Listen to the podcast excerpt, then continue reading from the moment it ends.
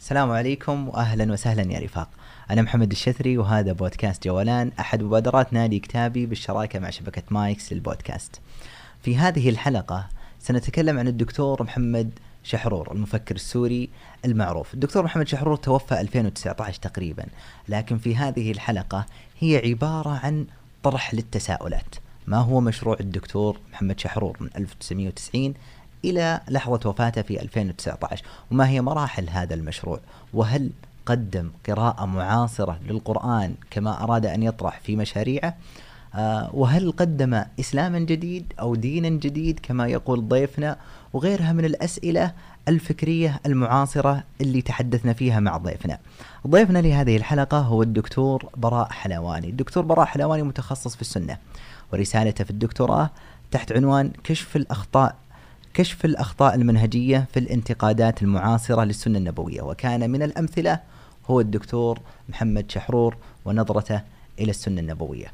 في هذه الحلقة الكثير من الأسئلة ومحاولة الإجابة عليها. ستكون حلقة ممتعة أنا مؤمن بذلك وتابعوا الحلقة بكل تمعن وكل تركيز لأن فيها أسئلة كثيرة وإجابات بين هذه الأسئلة. أما الآن لتبدأ حلقتنا.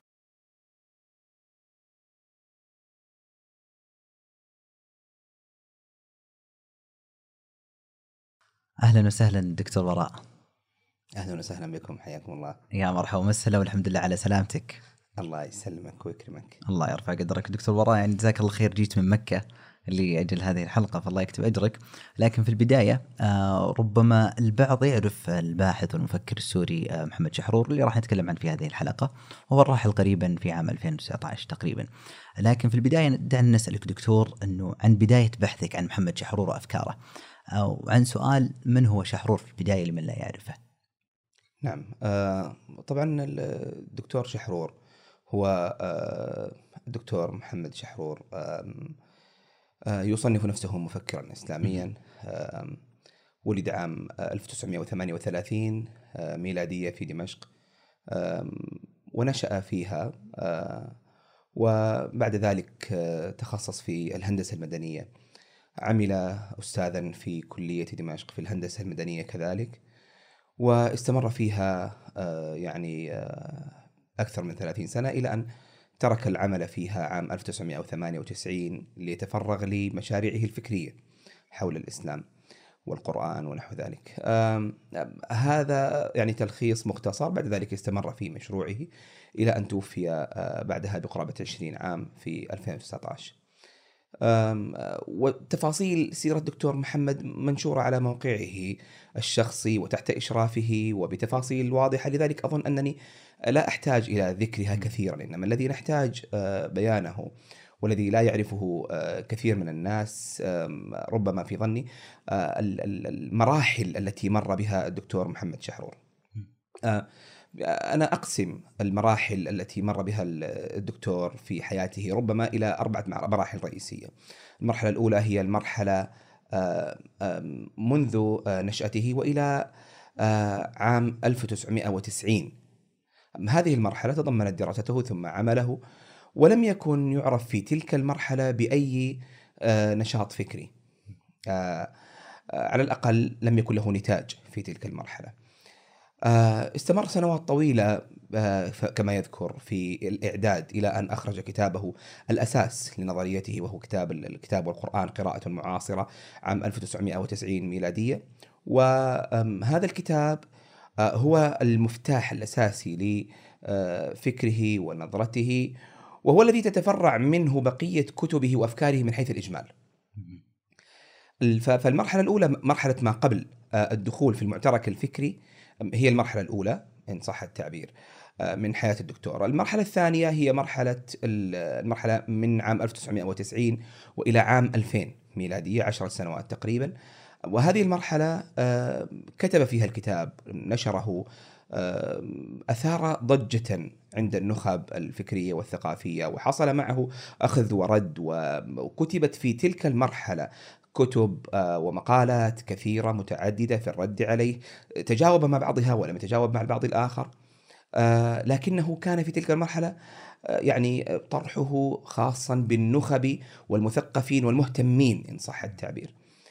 لم يكن هناك في هذه المرحلة أي يعني طرح تلف تلفزيوني آه، أو آه، ما يوصله إلى عامة الناس في تلك المرحلة بسهولة. فهذه المرحلة هي مرحلة على قوتها وقسوتها وكثرة ما كتب فيها والنقاش والحوار الذي حصل فيها هي مرحلة خاصة بالنخب إن صح التعبير. في عام 2000 آه، استضافت فضائية أوربت في ذلك الوقت الدكتور آه، في لقاءات في برنامج آه، مباشر مع عدد من الضيوف لحلقات متعددة وبثت على الفضائية مباشرة ووصل لأول مرة إلى آه، جمهور كبير بمئات الآلاف ربما لم يكن يحلم بهم قبل ذلك. هذه مرحلة جديدة، مرحلة الوصول إلى جمهور جديد من عامة الناس، لم يكن قبلها قد وصل إليهم. آه، سرعان ما آه، بدأ آه، صيته يعلو في تلك المرحلة أكثر وبدأ الناس يتعرفون عليه أكثر ذهب في أكثر من نشاط فكري ندوات ومحاضرات ونحو ذلك في بعض الدول الغربية وغيرها في هذه المرحلة وهذه المرحلة التي فيها النشاط آه، هي التي كان قد تخلص فيها دكتور من آه، عمله الأكاديمي. تفرغ لي. نعم يعني هو هو هو نص على ذلك. يعني عام عام 98 انتهى ترك العمل الأكاديمي وتفرغ لهذا وفي عام 2000 فعلا بدأت هذه المرحلة الجديدة. استمر فيها الدكتور وزاد نشاطه وكان قد كتب أيضا بعض الكتب كذلك في المرحلة الأولى ثم المرحلة الثانية إلى قرابة عام 2010 آه، طبعا يعني في 2010 أيضا سجل أيضا حلقات 40 حلقة. في إحدى الفضائيات كذلك وهي موجودة اليوم مبثوثة وفي في في قناته وغيرها. هذه المرحلة تميزت بهذا الحضور الجديد. في المرحلة الثالثة وبحسب تقديري الشخصي وأنا أتكلم هنا عن انطباعي لا أتكلم عن يعني عن حقائق آه، موجودة ومثبتة ربما آه، يعني آه، حصل الدكتور على دعم أقوى في طرح أفكاره ابتداء من هذه المرحلة مرحلة 2010 تقريبا. و نقدر نسميها المرحلة الرابعة؟ ولا هي ما زالت الثالثة؟ لا لا هي الرابعة نعم. في في المرحلة من 2010 وإلى وفاته وهي قرابة عشرة سنوات نلاحظ أنه أصبح لديه قوة واضحة في نشر أفكاره ودعم واضح لم يعد جهده فرديا. طبعا هذا ملاحظ في في عدد من الملاحظ أو النقاط من أهمها مثلا آه، يعني الجهود في إدخاله آه، إلى وسائل التواصل الاجتماعي. في 2013 مثلا على سبيل المثال آه، قام بإنشاء صفحته الرسمية على الفيسبوك على تويتر قناته الرسمية على اليوتيوب وموقعه الرسمي الذي كان يعني بصورة ثم تم تبديله إلى صورة جديدة. ووضع فيها كتبه ومؤلفاته وكثير من وكان يتجاوب مع الأسئلة التي ترسل إليه. طيب لماذا تقول يا براء إن هذه المرحلة هي مرحلة جديدة ليست كالمرحلة السابقة؟ يعني ما الفرق بينها؟ ألا يمكن أن يكون هذا كله هو جهد الدكتور الحقيقة؟ نعم. آه، طبعا آه، يعني أنا أولا أرى أن أنه يصعب جدا أن يكون كذلك جهدا فرديا لأن الدكتور كان في هذه المرحلة آه، في قرابة السبعين سنة أو يزيد. والجهد المبذول أكبر بكثير من أن يكون جهدا فرديا لشخص أصغر منه. لكن الحقيقة أنه كان هذا انطباعي لفترة طويلة قبل أن آه، يعني أجد ما يدل عليه صراحة آه، في مقابلة لقناة الغد آه، الفضائية قبل وفاة الدكتور ب يعني قرابة سنة أو أقل في 2018 كان تم إجراء لقاء فيها اللقاء موجود مبثوث على قناة اليوتيوب وغيرها وفي هذا اللقاء يعني جاء المقدم إلى المقر الذي آه، يعمل فيه دكتور شحرور أو نستطيع أن نسميه المطبخ الذي يخرج آه، آه، جهود الدكتور شحرور. وكان فيه قرابة أربعة أشخاص أو أكثر الذين ظهروا في الصورة. يعني لا أعلم هناك غيرهم أو لا. آه، لكن آه، يعني تم التعريف ببعض الموجودين هناك. فإحدى الموجودات عرفت بأنها باحثة لديها رسالة دكتوراه في الإسلاميات يعني جزائرية. وعرفت بأنها إحدى الباحثين المساعدين للدكتور. وأنها لها معه سنوات وأنها تقوم معه. وذكرت يعني ما الذي تعلمت تعلمته منه وما الذي كذا. آه، وأيضا إضافة إلى ذلك أحد الموجودين آه، تم تقديمه وتعريفه على أنه مختص بوسائل التواصل الاجتماعي وكان هو المشرف على آه، يعني أعمال نشر الدكتور على وسائل التواصل الاجتماعي المختلفة وكان يتكلم عن تفاعل الناس معها وعن كذا و... ف هل هذه المرحلة هي مرحلة حقيقية وليست مجرد تخرص؟ نعم هي حقيقية. هل له آه، آه، يعني مساعدون؟ وهل حصل على دعم؟ نعم هذا واضح. بل صفحة الفيسبوك آه، من 2010 وأنت تعرف أن يعني الفيسبوك من باب الشفافية تتيح للجمهور معرفة موقع إدارة الصفحات في أي دولة. صفحة الفيسبوك منذ أن أنشئت وإلى اليوم إدارتها في إحدى الدول العربية. آه، الخليجية آه، تحديدا وليس لها مقر آخر لإدارتها. وهذا يتوافق مع الواقع الذي كنا نراه. طبعا المرحلة هذه شهدت أيضا زخما جديدا كذلك ليس فقط بهذا الذي أنا أذكره الآن آه، بوسائل التواصل الاجتماعي ولها أهمية كبيرة الحقيقة والقنوات ونحوها آه، بل كذلك آه، تم تقديمه بكل قوة في يعني فضائية من الفضائيات القوية جدا في تلك المرحلة وهي قناة أبو ظبي وهي قناة يعني شبه رسمية وتمت استضافته فيها في برنامج في شهر رمضان المبارك متواصل وكان التفاعل معها كبيرا آه، اخذا وردا وموافقة واعتراضا. آه، أيضا صحيفة الاتحاد الإماراتية كذلك وهي صحيفة شبه رسمية كذلك تبنت آه، التواصل مع الدكتور حينها وأخذ الأسئلة والكلام الموجه إليه وطرحه عليه لاحقا في الحلقة.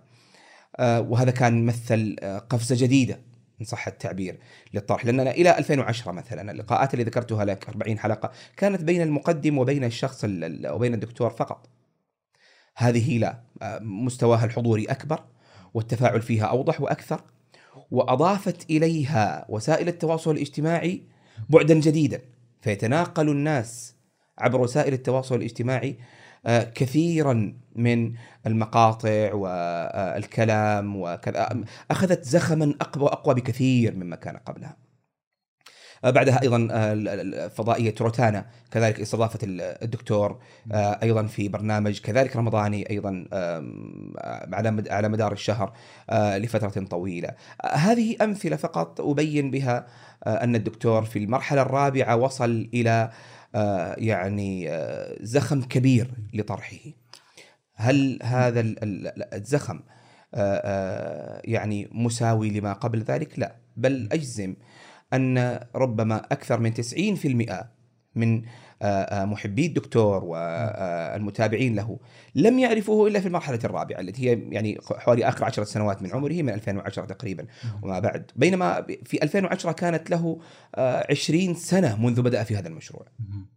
فمعرفة هذه المراحل مهم في نظري في في أكثر من أمر، اولا في في التأريخ لأفكاره وهو آه لأن هناك كما سيأتي معنا عدد من التناقضات التي آه وجدت ما بين هذه الكتب.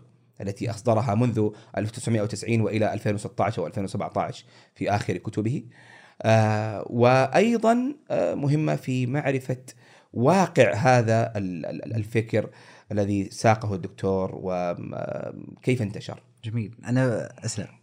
طبعا آه الحقيقة آه أن هناك نقطة آه أود الإشارة إليها. آه هي آه، أيضا قرينة وليست آه، دليلا صريحا لكنها مما يسترعي الانتباه خاصة أننا ذكرنا قبل قليل أن الدكتور حصل على دعم واضح في المرحلة الرابعة. في أثناء المرحلة الثالثة آه، وتحديدا في 2005 صدر تقرير مؤسسة راند الأمريكية وهي مؤسسة مهتمة بالشرق الأوسط والتفاعل معه والإسلام بالعموم. ويعني تتعلق بدراسة الواقع الإسلامي والواقع الأمريكي والتفاعل بينهما.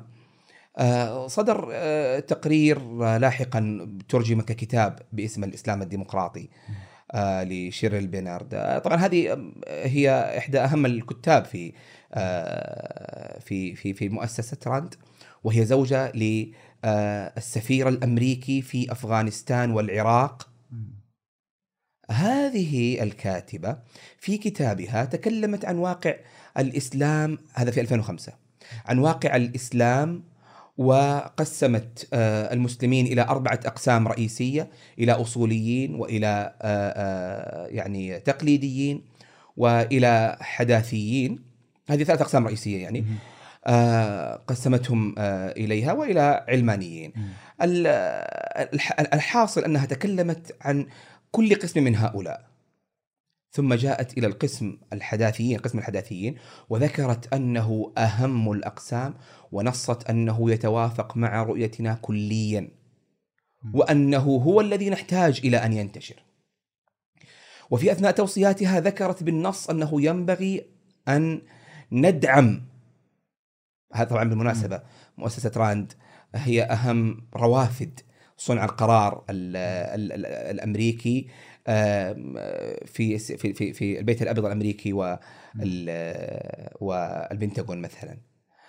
آه، تقول آه، في في في توصياتها إننا يجب أن ندعم آه، الحداثيين ونقدمهم ونوفر لهم منصات تظهر صوتهم وتبرزه للناس وتسمح بوصول كلامهم وآرائهم إلى الجمهور.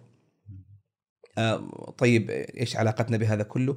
علاقتنا أنها لما جاءت في كلامها عن الحداثيين الذين ذكرت أنه يجب دعمهم نصت على ثلاثة منهم كأمثلة واضحة لهؤلاء وأحد من نصت عليهم هنا الدكتور محمد شحرور باسمه نصا الكتاب مطبوع في 2013 تقريبا ومترجم بالعربية وذكرت أنه مثال مهم للحداثيين الذين يتوافق طرحهم معنا كليا والذين يجب دعمهم إلى آخره.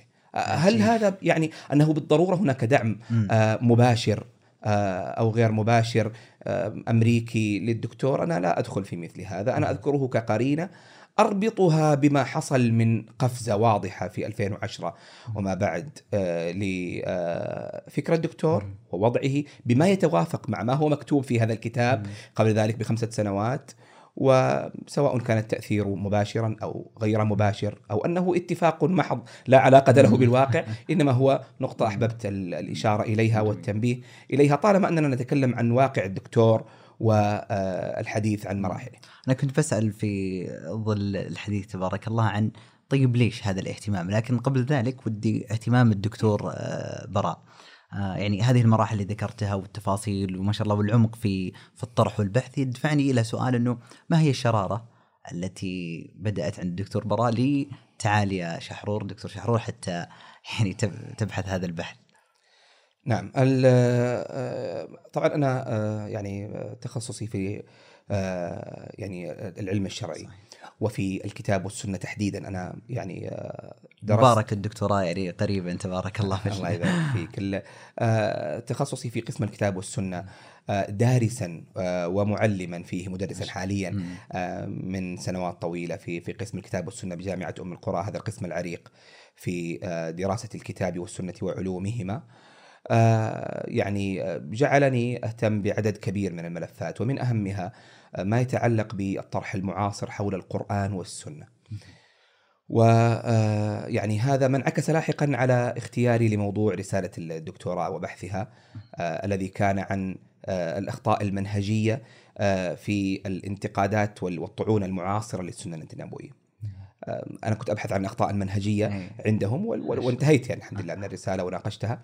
لكن أحد لا شك الروافد الروافد المعاصرة للطعن والانتقاد للسنة النبوية هو الطعن والانتقاد من القرآنيين الذين يمثل الدكتور شحرور أحد الصور الأبرز آه، في فريقهم مع عدد آخر من القرآنيين. آه، من هنا يعني يعني كانت آه، يعني ربما البوابة الرئيسية للدخول العميق أما معرفتي بالدكتور وبطرحه فهي قديمة الحقيقة. وأنا مهتم أصلا بجوانب انتقادات السنة والقرآن الكريم وما يتعلق بالدراسات حولها من سنين طويلة جدا. آه، لكن آه، هذا الذي أدخلني لاحقا آه، إلى بوابة الدكتور شحرور بشكل مكثف. آه وبعدين انتهيت من البحث بحث الدكتوراه. أعطيت أيضا الدكتور شحرور الحقيقة اهتماما كبيرا. للبحث حول آه مزيد من اطروحاتي وكنت أثناء رسالتي أسجل عندي عدد كبير من النقاط فيما يتعلق بالدكتور شحرور آه يعني آه على جنب من أجل الرجوع إليها لاحقا. وهو يعني ما يعني أضاف عندي إضافات مهمة آه، في في هذا الباب يعني. لكن هذا هو المدخل الذي دخلت منه بالإضافة إلى أن طرحه بكل وضوح يمثل يعني إحدى التوجهات الواضحة لشريحة من المجتمع المسلم. لا تزال هذه الشريحة المقتنعة بطرح الدكتور صغيرة وقليلة وليست كبيرة لكنها موجودة. يعني ووجودها آه، ويعني آه، وضوحها أيضا. يلزمنا كمهتمين وباحثين في مجال القرآن والسنة والعلم الشرعي. آه، أن نهتم بهذا الجانب بشكل أكبر ولا شك. جميل جدا، قبل السؤال نتكلم عن كيف يعني المجتمع بشكل عام تلقى هذه الأفكار، خلينا نتكلم عن المهتمون. آه، أو المختصين يعني كيف استقبلوا أفكار آه، الدكتور محمد شحرور؟ طبعا يعني ربما كلمة المهتمون التي تفضلت بها في البداية هي الكلمة الأدق مم. لأنه آه، يعني كتابه موجه لكل المسلمين بل ولغير المسلمين أيضا. جميل. لكن يعني يعني هؤلاء المهتمون والذين تراوحوا ما بين يعني أشخاص متخصصون في في الشرع الإسلامي والفقه والقرآن الكريم والسنة النبوية وما يتعلق بها وأشخاص آه، آه، يعني متخصصون في علوم جانبية مثل اللغة العربية التي يعني ترتكز آه، أفكار الدكتور شحرول على جانب مهم منها. وأيضا هناك أشخاص آخرون فيما يتعلق بالاهتمام بالقرآن الكريم وأشخاص متعلقون يتعلق اهتمامهم بهذه الدعوة من ناحية يعني الجانب آه، الحداثي للنظر للإسلام والقرآن الكريم. وكذلك خارج الدائرة الإسلامية هناك أيضا أشخاص مهتمون آه، من من غير المسلمين. طيب فهي دائرة متسعة هؤلاء المهتمون. آه، وعامة هؤلاء المهتمون من هؤلاء المهتمين من كافة الأطياف وعلى خلاف ما يتوقع الناس كانت رد يعني ردود الفعل عندهم آه، تجاه طرح الدكتور ومنذ السنوات الأولى آه، ردود فعل آه، سلبية ومخالفة للدكتور. من الطبيعي أن نشوف غيرها يعني مرات أو كثير. نعم. طبعا هو من الطبيعي أن يكون المتخصصون في العلم الشرعي عامتهم ضد ما يكتبه الدكتور شحرور لأنه كما سيأتي معنا إن شاء الله.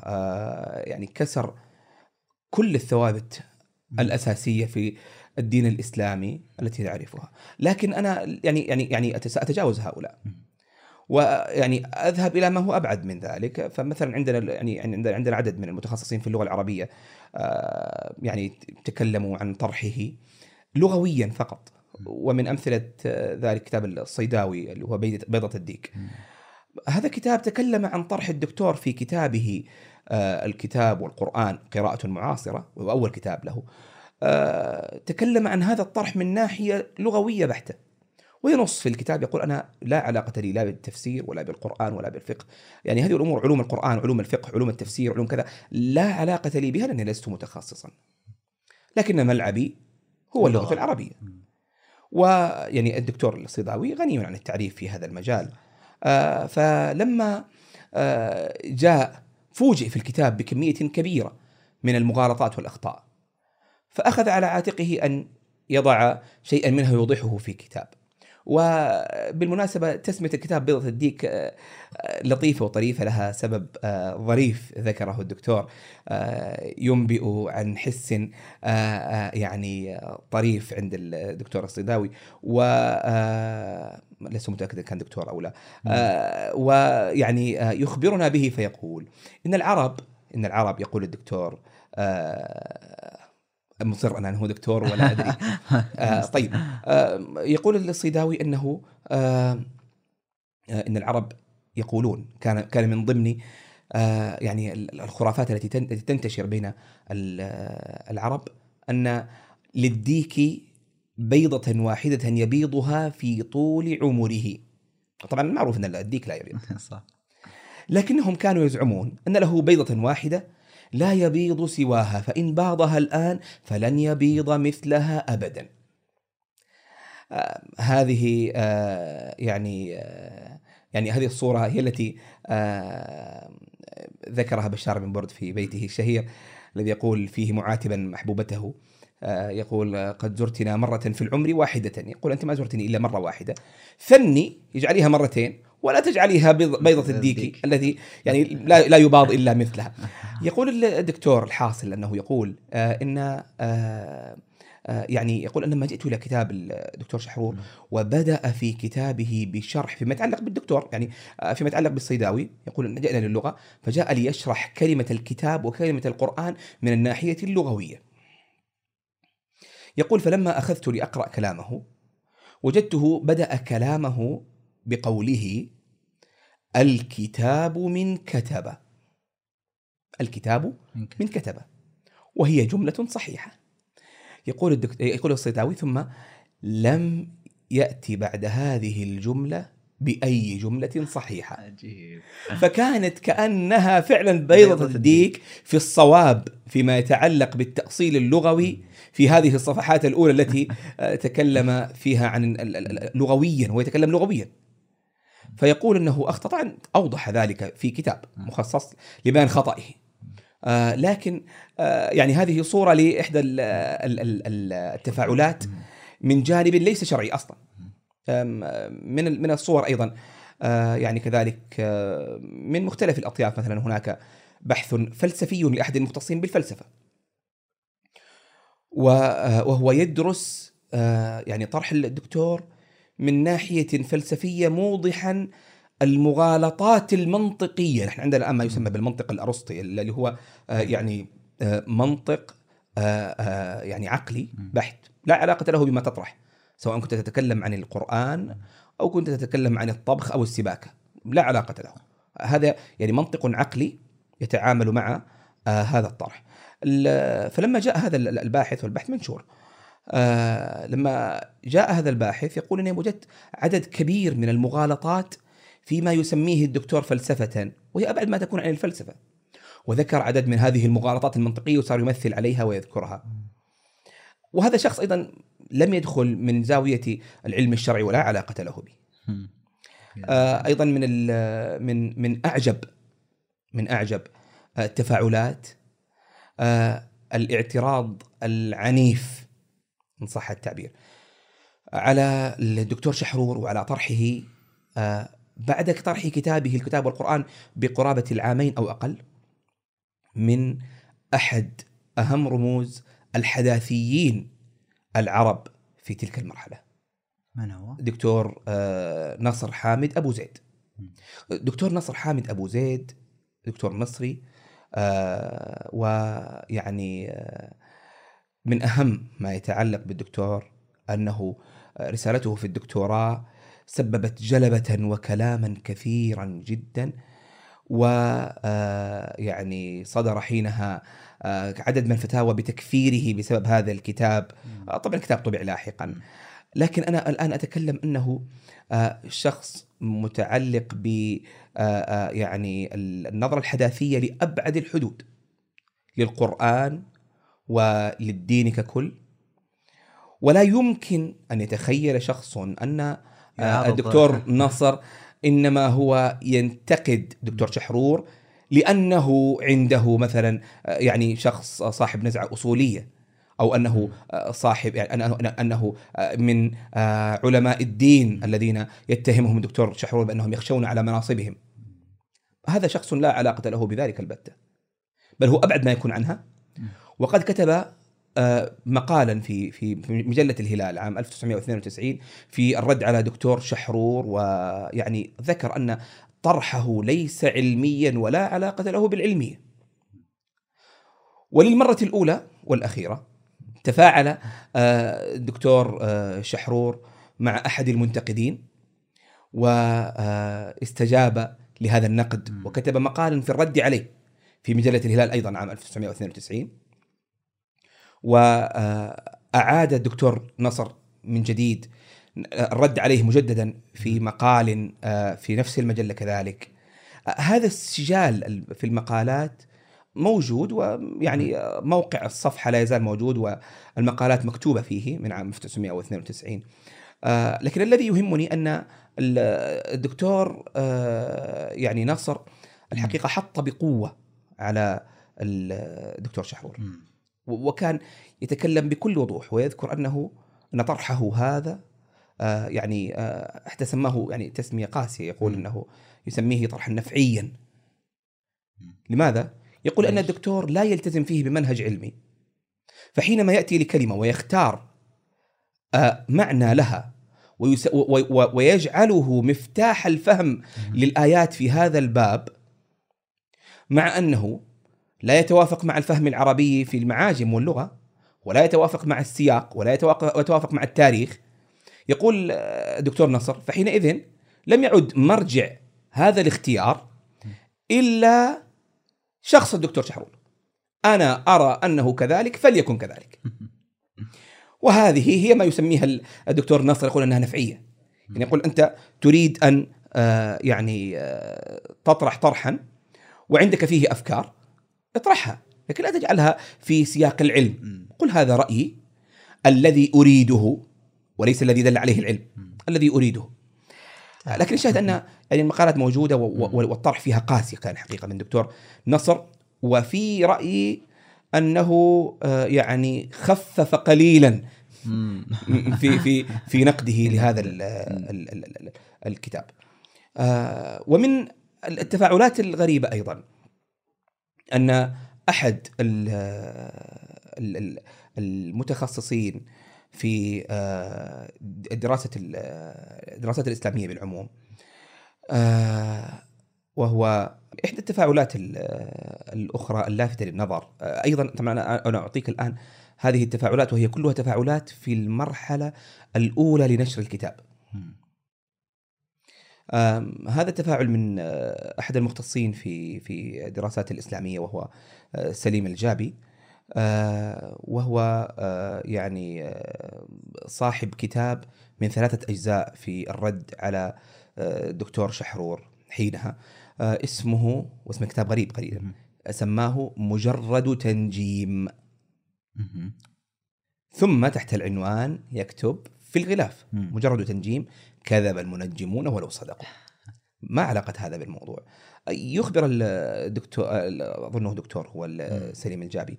يخبر يقول أنني في بداية يعني نشر الكتاب حاولت الوصول إلى الدكتور شحرور ووصلت إلى رقم هاتفه حينها وتواصلت معه ويعني طلبت زيارته وزرته. يقول فلما زرته أهديته أحد كتبي وأهداني كتابه الكتاب والقرآن مم. وبقينا نتباحث ونتحدث قرابة الساعتين وانتهينا آه، بوعد من كل واحد منا لصاحبه بأن يكتب هو نقدا على كتابي الذي أهديته.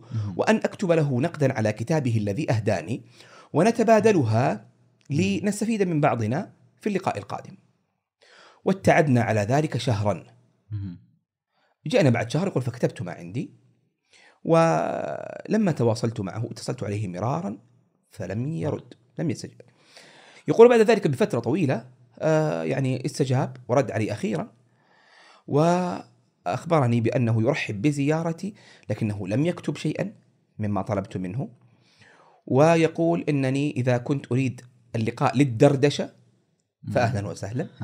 وأما ما عدا ذلك فهو لم يعني ليس مستعدا. هذا آه، الموقف أغضب سليم الجابي مم. وقد إن كنا على وعد.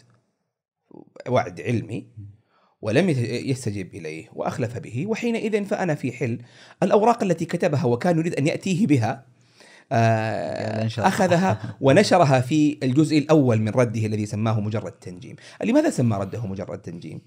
يقول إن آه، يعني آه، إن الكتاب وما فيه ليس طرحا علميا.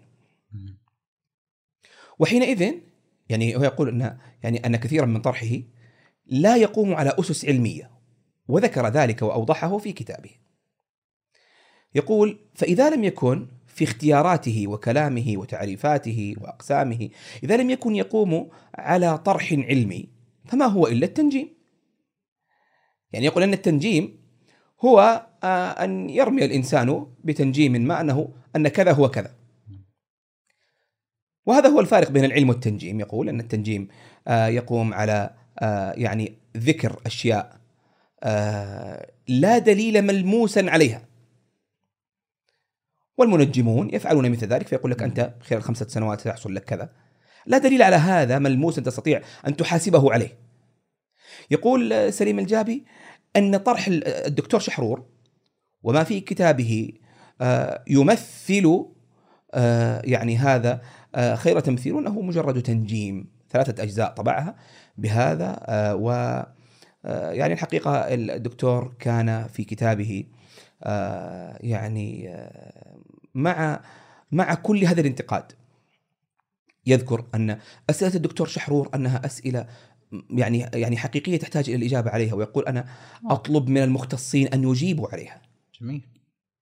وأن يعني رفض طرح الدكتور شحرور بالكلية خطأ. وأنني أتفق معه في كذا وكذا. في مقدمة كتابه ذكر. ولكن يقول مع ذلك هذا لا يدعوني إلى أن أقبل طرحا ليس بعلمي. بهذا الشكل. طبعا يعني للأسف بعد الكتاب الأول لم يتجاوب الدكتور شحرور معه. الكتاب الثاني لم يتجاوب معه. والكتاب الثالث حتى إن سليم الجابي في كتابه الثالث آه، يعني آه، ومن شدة غيظه. آه، وهو كان كبيرا في السن حينها يعني أكبر من شحرور في ذلك الوقت. بفارق كبير. يقول كتب في الجزء الثالث أنه آه، يدعو الدكتور شحرور إلى المباهلة. الشرعية آه، المذكوره في الآية قل تعالوا ندعو ابناءنا وأبناءكم إلى آخره يقول فأنا أدعوه للمباهلة إن أحب ذلك وأنا أمهله كذا موجودة في الكتاب أي. المطبوع طبعا لم يتجاوب معه الدكتور شحرور آه،. ولم يتجاوب مع أي طرح بعده.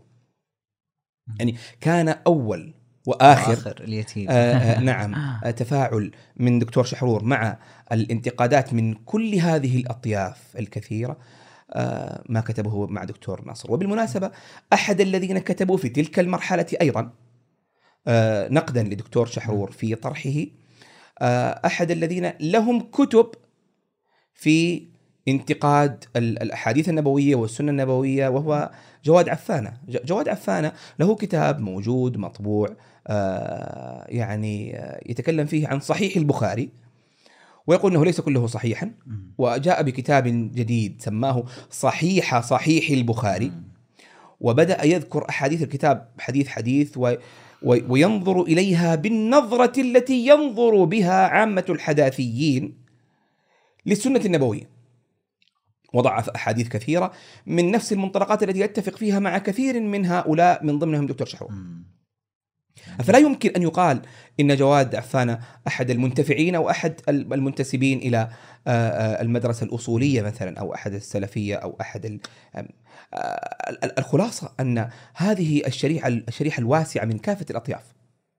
يعني ابتداء من الاحداثي الصرف الذي كفر وهدد بالقتل وخرج من مصر مثل دكتور نصر حامد وانتهاء بمن يزوره في بيته ويطلب التفاعل معه مثل سليم الجابي وما بينهما في الوسط عدد من هؤلاء ما بين لغويين آه، فلاسفة وغيرهم آه، بالإضافة إلى الكتب الكثيرة التي كتبها الإسلاميون بمختلف آه، يعني توجهاتهم آه، الدكتور حبنك آه، الدكتور كذا. حقيقة عدد كبير في. تلك المرحلة أيضا أنا أنا كله الآن أعطيك التفاعلات في المرحلة الأولى مم. جميل. المرحله الاولى بعد الكتاب. مم. كل هؤلاء لم يعرهم الدكتور شحرور. أي انتباه؟ ويعني كتب لاحقا آه، بعد ذلك بسنين طويلة بأنني يعني بعد كل هذه الانتقادات أرى أنهم يعني يعني لم يفهموا. آه، ما أطرحه وأن يعني كثير منهم يعني كما يقول أنهم يعني ينطلقون من أصول من أصولية في في النظر إلى هذا وكذا وأنهم يعني يخالفونني. وأنا يقول فضلت أن أعزف على العود بدلا من أن أدافع عنه. مع أنه يعني في الحقيقة لا تعارض بين أن تدافع وأن تعزف أعزف ودافع لكن الأهم من هذا أنه يعني من غير المعتاد ما أبغى أقول آه، من المستحيل من غير المعتاد أن يكون طرح شخص واحد على مدار آه، ثلاثين سنة طرحا أحاديا لا يستفيد فيه من أحد على كثرة الناقدين واختلاف توجهاتهم وطروحاتهم ومشاربهم ودرجة نقدهم ثم لا يعترف لأحد منهم بأنه يستحق أن ينظر فيه. هذا عجيب. هذا عجيب والحقيقة أنه غريب فعلا. وهو يعني آه يعني آه يعني ربما يدل على شيء من النفسية المتشنجة في التعامل مع مع مع الآخر من هذه الناحية عند الدكتور شحرور. طبعا أنا يعني آه، أعترف بأنه كان عنده من الموضوعية ما يسمح له بوضع صفحة على موقعه يذكر فيها أسماء وتفاصيل الكتب التي ردت عليه. وهذا غير معتاد في الحقيقة. صح. لكننا نريد أكثر من مجرد السماح لهم يعني هو الآن يسمح لهم بأن توجد اسماءهم على صفحته. في الحقيقة نحن لا نريد مجرد وجود الأسماء. نحن نريد أن تنتفع من هذه وأن تبين بطلان ما, ما كان باطلا منها وأن ترجع إلى الحق فيما كان منها حقا. طيب. أما الرمي بكل هذه العشرات آه وراء ظهرك بهذا الشكل فهو غريب ويعني آه، ربما يوحي فعلا ب آه، يعني آه، شيء من الإشكال في في نفسية الدكتور في تقبله لمثل هذه الانتقادات. جميل. هل نستطيع القول أن الدكتور محمد شحرور كان يحاول تقديم إسلام جديد؟ هذا سؤال كبير وسؤال مباشر يعني نعم آه الحقيقة أن يعني هل كان الدكتور شحرور يريد أن يقدم اسلاما جديدا؟ الدكتور يريد أن يقدم دينا جديدا. هذا أكيد. هل نسمي هذا الدين الجديد إسلاما؟ أو نسميه باسم آخر؟ هذه يعني لا تؤثر كثيرا الحقيقة. طبعا الدكتور شحرور آه، ينص بكل صراحة على أن يعني أن الإسلام السابق عنده كله خطأ. ويعني ينص على هذا كثيرا جدا.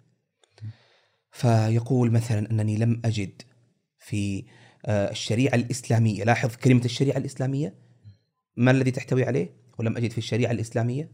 بكل ما فيها عند الفقهاء ما يتوافق مع المصحف. ويعني يعترف أيضا في طرحه آه، بأنه آه، يجب أن نزيل وان نزيح التراث جانبا بكل ما فيه. والدكتور كان آه، في الحقيقة واعيا لهذا. ولذلك يذكر أنه في بداية نظرته هذه الجديدة في القراءة المعاصرة أنه كان مستوعبا لكمية الاختلاف الكبيرة التي ستكسر كل هذه الثوابت والتي يقول إنها جعلته أشهرا طويلة لا يستطيع النوم من آه، هول ما وصل إليه. هو يقول. ويعني آه، بقي مرعوبا وخائفا فترة طويلة من هذه النتيجة التي وصل إليها قبل أن يعني يتخذ قرارا بأن يبقى على ما يراه صوابا وأن يكتبه فيما خرج لاحقا على صورة هذا الكتاب اللي هو الكتاب الأول ثم ما تلا جميل. فالدكتور واعي تماما إلى أن هذا يعني آه، شيء مختلف تماما عن الإسلام الذي عندنا الذي يسميه الدكتور شحرور الإسلام الموروث. الإسلام الموروث عنده آه، أمر مختلف عن الإسلام الذي هو يراه. هل الإسلام الذي يراه الدكتور شحرور هو دين جديد؟ نعم هو دين جديد. لأنه في الحقيقة يكسر كل الثوابت والقيم والأصول الأساسية في الإسلام. يعني مثلا ال- الدكتور شحرور فيما يتعلق ب آه، آه، الإيمان آه، بالله سبحانه وتعالى وفيما يتعلق بالأنبياء والرسل يقول بأن أهل الملل الأرضية المختلفة ويمثل على ذلك باليهودية والنصرانية والمجوسية والبوذية وغيرها هو يقول وغيرها مو أنا اللي أقول. مم. أهل الملل الأرضية هذه المختلفة إذا يعني كانوا يعتقدون ويسلمون بوجود إله وجود فقط يسلمون بوجود إله واحد وإذا كانوا يؤمنون بوجود يوم آخر. هذه الاثنين يقول هذه هي المسلمات الوحيدة التي لا نقبل التشكيك فيها.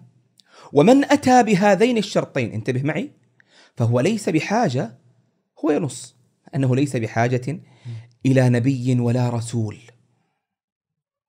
وهذا الذي جاء بهذه بمجرد التسليم بوجود الله وبمجرد الإيمان بوجود يوم آخر دون الحاجة إلى الأنبياء فضلا عما ندخل فيه من تفاصيل تشريع الأنبياء سيكونون من أهل الإسلام. يسميهم مسلمين هو. سيكونون من أهل الإسلام ويس- وي- وي- ويدخلون الجنة وينجون من العذاب وفق الشروط التي ذكرها نضع شروط للعمل الصالح بعد هذا تتعلق بقيم عامة. ف وهذا يتناقض كليا مع آه، أصل. الدين الإسلامي. يعني لأن ال- الله سبحانه وتعالى آه، إنما بعث الرسل مبشرين ومنذرين. فإذا لم يكن هناك حاجة للإيمان بالرسل أصلا فما الحاجة لإرسالهم؟ صح. رسول يرسل ولا حاجة للإيمان به فلما يرسل. جميل جميل و آه، يعني هذا يعني بعموم الأديان هو مشكلة لكنه حينما ينسب إلى ديننا فهو مشكلة أكبر. لأن ديننا يقوم صراحة بالنصوص المتواترة في القرآن والسنة على أنه لا بد من الإيمان بالنبي صلى الله عليه وسلم.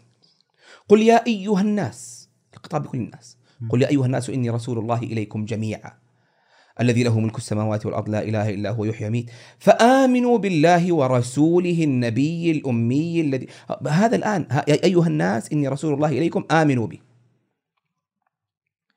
وآيات كثيرة جدا تنص على هذا بما يعني هو غني عن إيضاحه أصلا فالدعوة بأنه لسنا محتاجين إلى الإيمان بالنبي صلى الله عليه وسلم هي في حقيقتها آه، يعني آه،. تهدم مم. كل الدين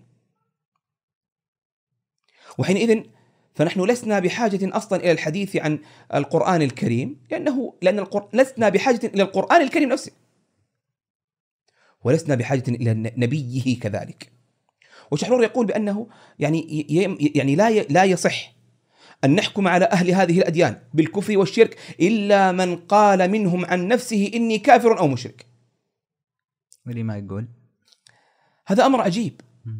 أن يتوقف الحكم على الكافر والمشرك بالكفر والشرك بناء على لفظه هو على نفسه يعني أن فعلا لن نحكم بالكفر والشرك على أحد.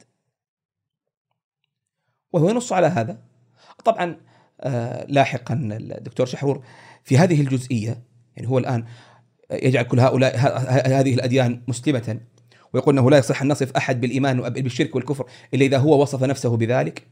لكنه لما جاء إلى من يرهبون الناس للدخول في الدين واتباع آه، شرعه ومثل على ذلك بما فعلته طالبان وغيرها وصف هؤلاء بالكفر بالله.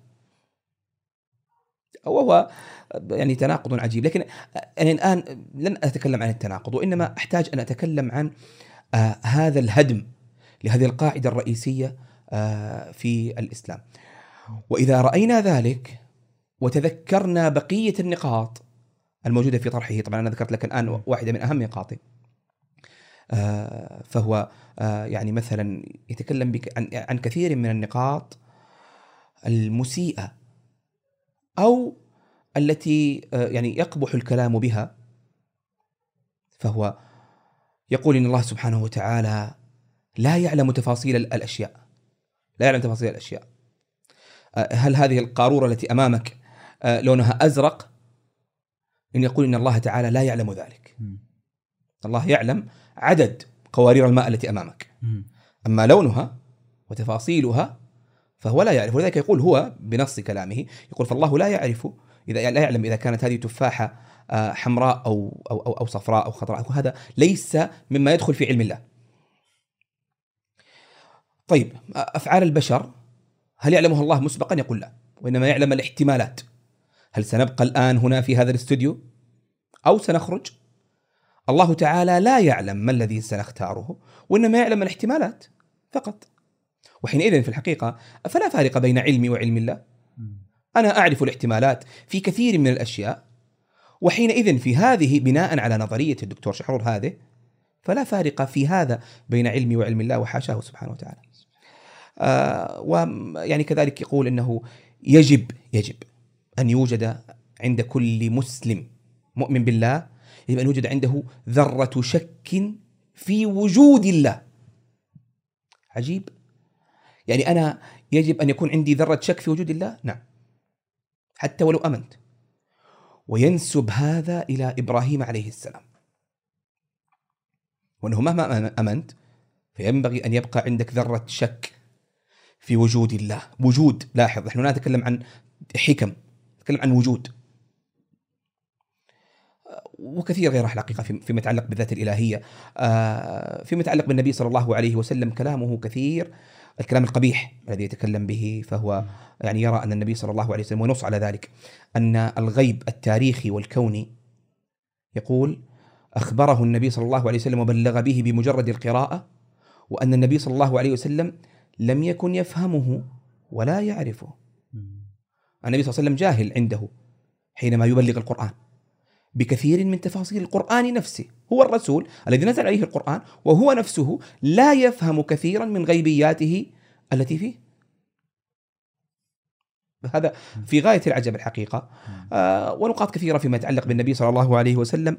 آه يعني منها أنه آه يعني يقول بكل صراحة أن النبي صلى الله عليه وسلم لم يحكم إلا على زمنه وأننا لسنا ملزمين بوجهة نظره تلك.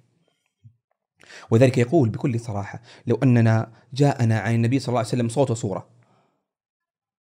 مو فقط تأكدنا بالتواتر يقول صوت وصورة رأينا النبي صلى الله عليه وسلم وهو يقول لا تفعلوا كذا ذا مثل مثل بأحد الأحكام. يقول سنقول له لا لن نلتزم بكلامك لأن كلامك لأهل زمانك وليس لنا. كلامه عن الأنبياء في غاية القبح كثير. فهو يعني مثلا ينسب إلى إبراهيم عليه السلام أنه يتأثر بالمشركين الوثنيين. وأنهم آه، يعني عنده آه، يعني يعني كان إبراهيم عليه السلام يرى المشركين الوثنيين في زمنه يتقربون بالقرابين البشرية. يعني يذبحون انسانا لوجه الإله. تأثر إبراهيم عليه السلام عند شحرور. بهذا وأعجبه وأحبه وصار هاجسا عنده أريد أن أتقرب إلى إلهي مثل ما يتقرب هؤلاء إلى إلههم بأحد القرابين البشرية بمن أتقرب؟ كيف أتقرب؟ ظل هذا الهاجس قويا وكثيرا عند إبراهيم عليه السلام عند شحرور حتى آه، وصل إلى آه، أنه يعني آه، من شدة حديث نفسه عنه رآه في المنام وصار يتكرر له لأنه حديث نفس يوحي بما يفكر فيه فلما تكرر عليه كثيرا ظنه وحيا وقام بما حصل في القصة المشهورة. هارون عليه السلام عنده وأنا أعتذر عن الكلام القبيح لكن هذا كلامه. يقول أن هارون عليه السلام آه هو في الحقيقة ليس ابنا شرعيا وإنما هو آه يعني آه ابن حرام. لكنه يعني يلطف ذلك فيقول آه، يعني ربما يكون هذا يعني حصل فيه اغتصاب لأم موسى وهارون من أحد الفراعنة وهو الذي أنجب لاحقا هارون. هود عليه السلام يقول إنه ليس عنده آه، في نبوته لم يكن عنده ما يدل على صدق نبوته أصلا. تعرف إيش معنى هذا الكلام؟ معناه أن نوح أن هودا عليه السلام حينما بعث للناس كان من حق الكفار الذين لم يؤمنوا به من قومه من قوم عاد كان ذلك من حقه إنه ليس عنده دليل على صدق دعواه. رجل يأتيك يقول أنا نبي من عند الله. وليس عنده على هذا دليل. تؤمن به؟ يقول إن هودا عليه السلام لم يكن عنده أي آه، دليل على دعواه وصحتها وصدقها.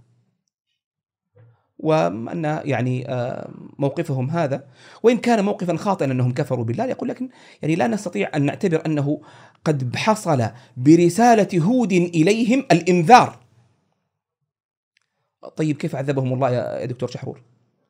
يقول وهو عنده نظرية عجيبة إن الله تعالى آه، كان يرسل إلى البشر رسل من الملائكة على هيئة إناث تنزل إلى الأرض تمشي بين البشر تنذرهم عن الله غير الأنبياء والمرسلين.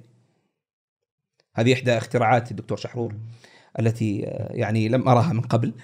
ويقول فلعل لعل دكتور شحرور كان معه أحد هذه النذر آه، عفوا لعل يقول دكتور شحرور لعله لعل, لعل نبي الله هود كان معه أحد هؤلاء الملائكة.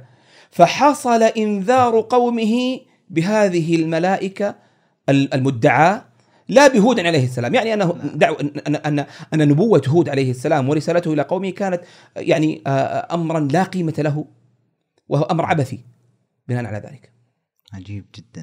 ما هذا كله طبعا في في في في موقف من هؤلاء فكيف إذا أتينا إلى يعني بقية الأشياء مثل آه يعني آه، أركان الإسلام الأساسية. ف آه، يعني مثلا فيما يتعلق بالصلاة شحرور يقول أنه ليس هناك ذنب على من ترك الصلاة.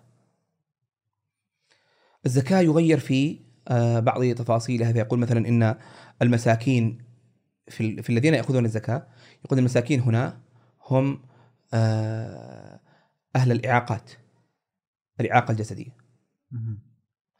آه، الصيام يقول إن صيام شهر رمضان ليس بواجب ليس بفرض من أحب أن يصوم رمضان أهلا وسهلا. لم تحب أن تصوم رمضان هذا ليس واجبا عليك وليس في ترك صيامه حرام لكن ادفع الفدية.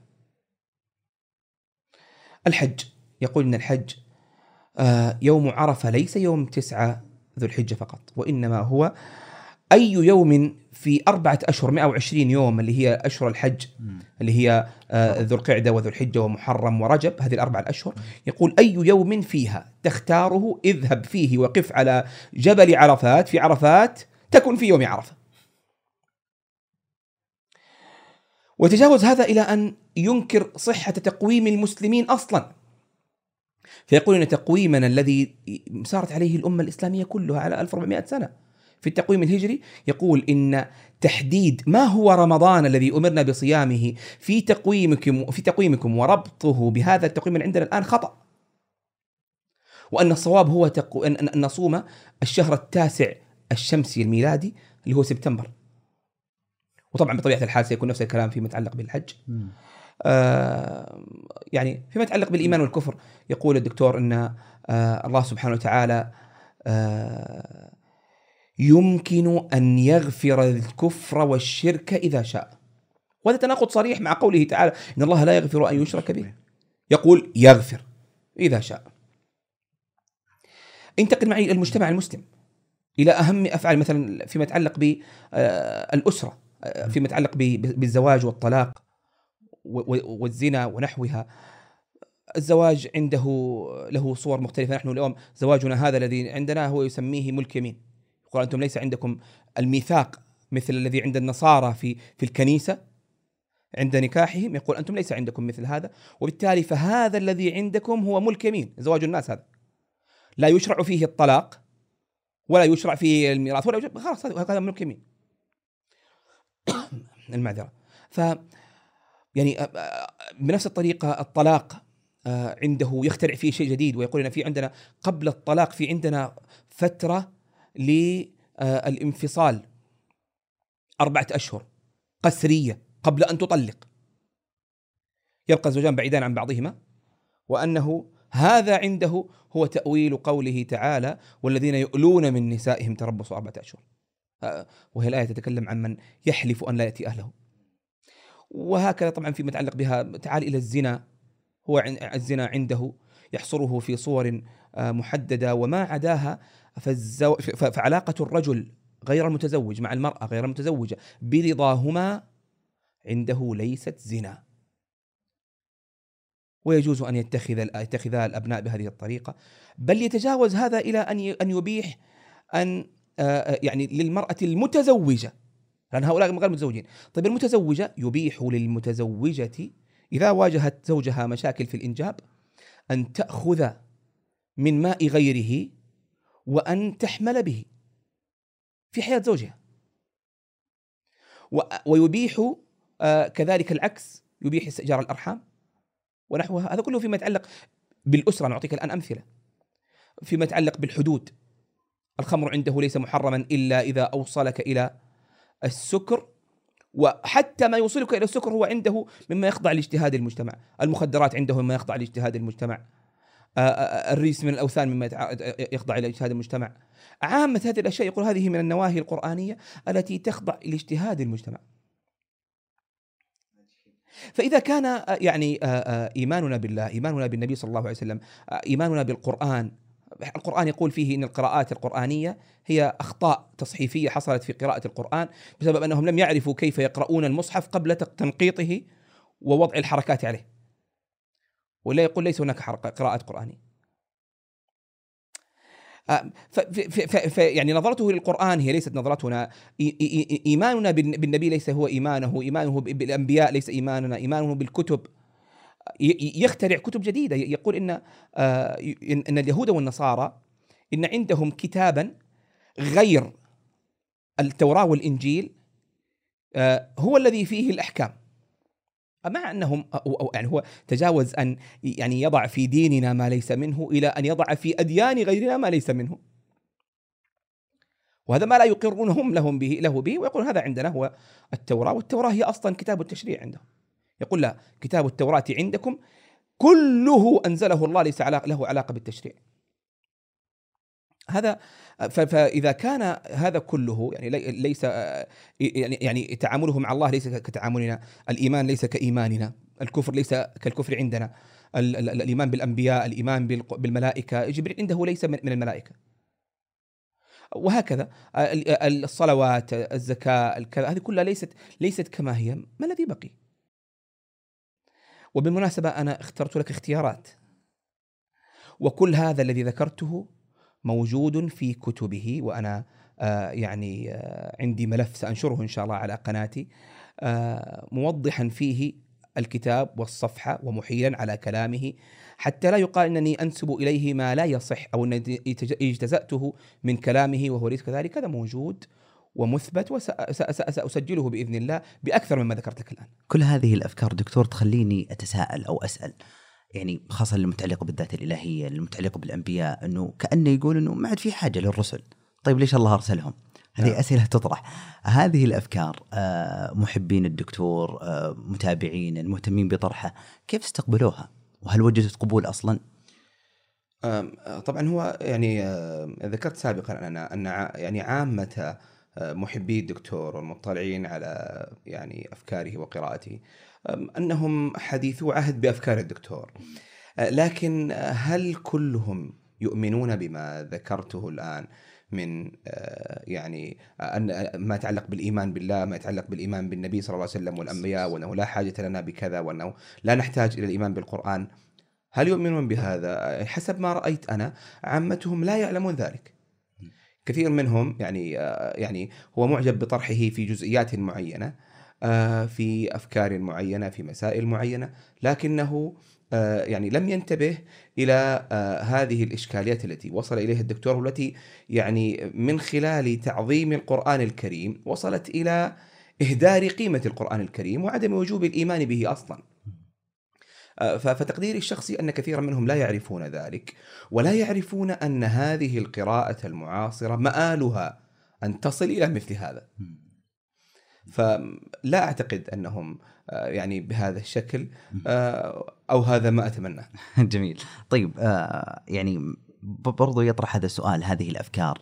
ما هي المنطلقات اللي ارتكز عليها الدكتور محمد شحرور حتى وصل لهذه النتائج؟ هذا سؤال كبير جدا الدكتور آه، في طبعا الطبعة الخامسة لكتابه الكتاب والقرآن وصل وصل عدد الصفحات آه، إلى ما يعني يقارب 900 صفحة أو يزيد. وهذا هو الكتاب الأساسي المؤسس عنده. آه، فاختزالها في يعني جزئية بسيطة بهذا الشكل من لقائنا. أعتقد أنه سيكون صعبا لكن سأعرف بأهم مرتكزاته التي قام عليها. الدكتور في أثناء آه، يعني نظرته الجديدة للقرآن الكريم وللتشريع. انطلق من أحد أهم المفاتيح التي آه، تشكل حجر الزاوية في نظرته وقراءته وهو ما يسميه نفي الترادف اللغوي. نفي الترادف الترادف اللغوي ما المقصود به؟ آه، نحن عندنا في اللغة آه، العربية ألفاظ كثيرة متقاربة في المعنى. فعندنا مثلا الكوب والكأس. متقاربان. آه، وهو ما يطلق عليه عدد من آه، من من الناس. وبعض علماء اللغة أيضا يطلقون عليه أنها مترادفة بمعنى أن هذا هو هذا. آه، وأن آه، آه، أن أن اللفظة هنا هي ذاتها هنا. آه، الدكتور خرج ب- بأنها آه، بنفي الترادف كليا. وف- وفكرة نفي الترادف هي بحد ذاتها فكرة صحيحة من ناحية لغوية ويعني كان بعض علماء اللغة ينصون عليها ويقولون إن أي اختلاف في الألفاظ يدل على بعض الاختلاف في المعنى بما يؤثر في آه، اللفظ الذي جاء عندنا. فمثلا يقولون إن ال- ال- ال- الكوب له معنى مختلف قليلا. جعله مختلفا عن الكأس. فالكأس آه، يعني آه، يعني هذا أحدهما ب- بعروة وقبضة والثاني ليس كذلك. فيذكرون بهذا الشكل في كثير من الألفاظ التي يظهر ان فيها ترادف يقول ليس هناك ترادف تام 100% بل لكل لفظ في اللغة آه، معنى آه، يفيده لا يفيده الآخر من هذه الحيثية. لكن الإشكال ليس هنا. الإشكال أن الدكتور خرج من نفي الترادف ووصل إلى اختلاف الأعيان. اختلاف الأعيان معناه أننا آه، إذا تكلمنا مثلا عن آه، يعني يعني آه، مثلا عندنا خلينا نأخذ مثالا من أهم ما انطلق منه. القرآن والكتاب. القرآن والكتاب. ورد وصف آه، ما نزل على نبينا عليه الصلاة والسلام. في القرآن وصف بأنه قرآن ووصف بأنه الكتاب ووصف آه، بأنه آه، الذكر ووصف بعدة أوصاف. صح. لماذا وصف آه، التنزيل على النبي صلى الله عليه وسلم؟ بالقرآن لابد أن هناك معنى يشير إليه. المعنى اللغوي يختلف قليلا من هذه الحيثية فنحن نشير هنا لهذا من من حيثية أنه يقرأ. وهذا من حيثية أنه يكتب وهذا من بهذا الشكل. لكن الدكتور تجاوز وجود يعني معنى جديد لللفظة إلى إيجاد عين جديدة. فعنده هذا نفي الترادف يلزم منه اختلاف الأفراد اختلاف الأعيان. ولذلك خرج الدكتور فقال ليس بين دفتي المصحف ليس كل ما بين دفتي المصحف قرآن. القرآن نحن نقول نحن نسميه القرآن الكريم. ومكتوب على المصحف القرآن الكريم. الدكتور لا يسميه القرآن الكريم. ولذلك تجده دائما في كل لقاءاته وكلامه. لا يقول آه، يعني القرآن الكريم يقول كذا. وش يقول؟ يقول المصحف. أنتم تخالفون المصحف. أو يقول هذا يعني كان لفظ آخر يستخدمه كثيرا التنزيل الحكيم. أنا لم أجد في التنزيل الحكيم. أنا لا- أنتم تخالفون التنزيل الحكيم.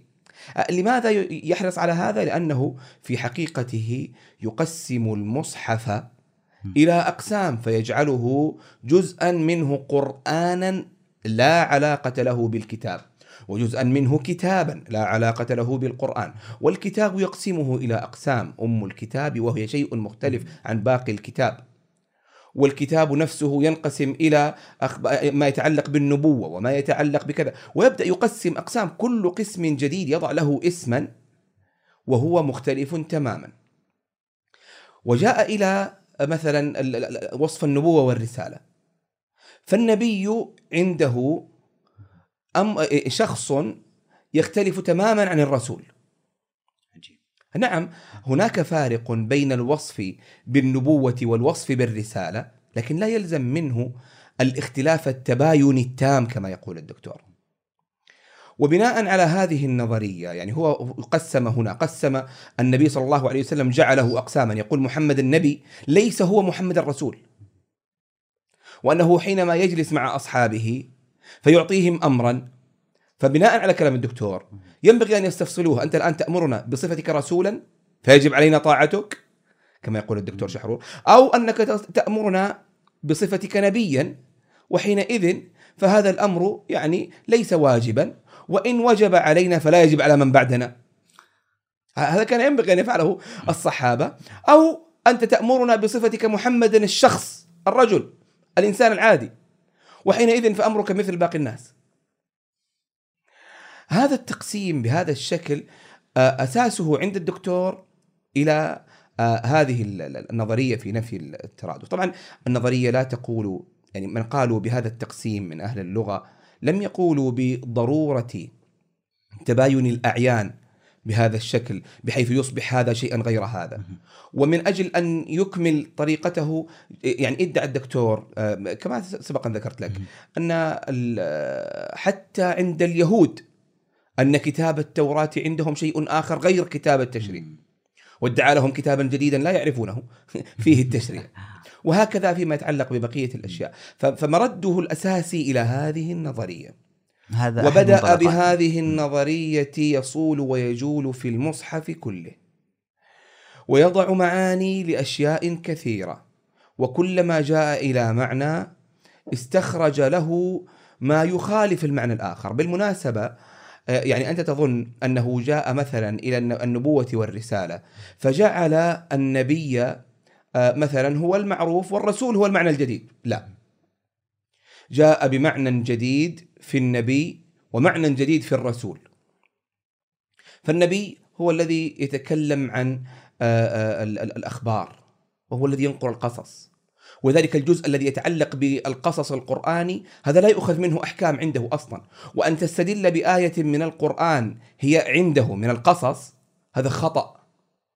في حكمك إذا جئت تأتي لحكم شرعي يقول لا يؤخذ منها أحكام شرعية.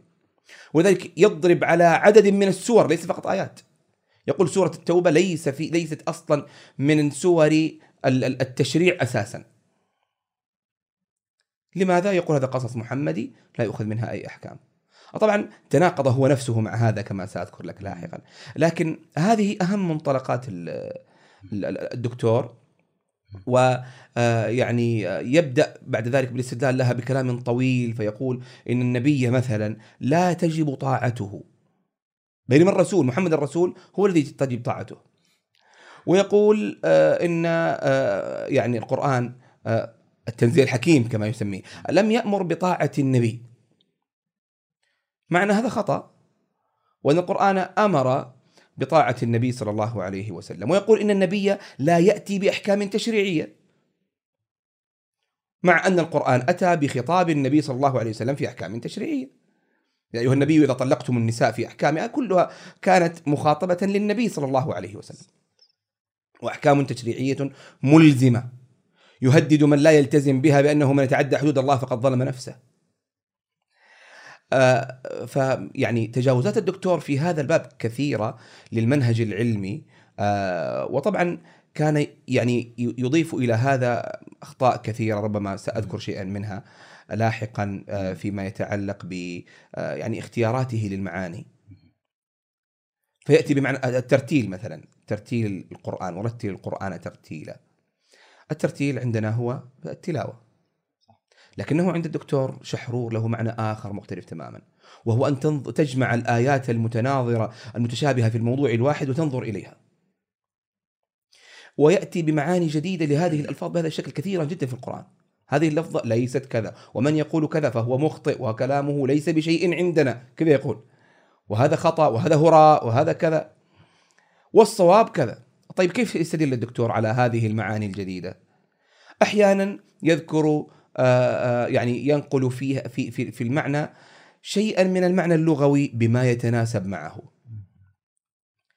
يخطئ أحيانا في نقله فينقل ما لا علاقة له فيأتي مثلا في في السنة في معنى السنة وله كتاب خاص اسمه السنة النبوية والسنة الرسولية.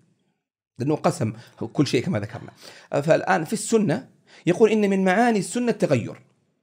معنى معانيها واضحة في كتب اللغة. لكنه جاء رجع إلى معنى آه، جذر مقارب وهو التسنه.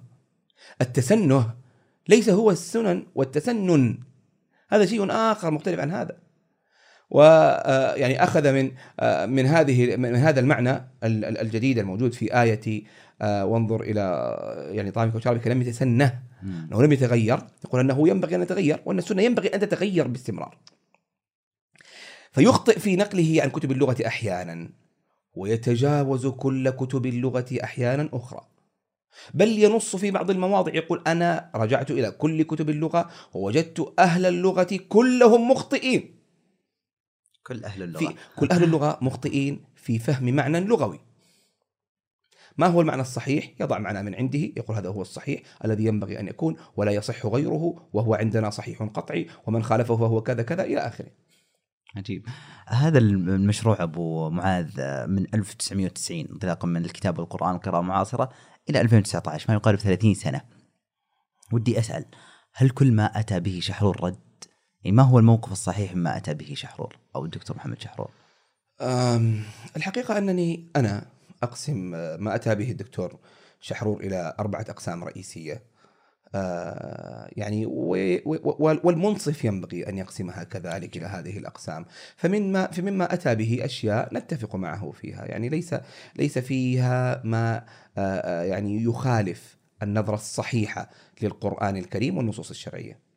أتى بأشياء بهذا الشكل ونحن نتفق معه فيها. وهناك أشياء أتى فيها بأحكا بأفهام جديدة.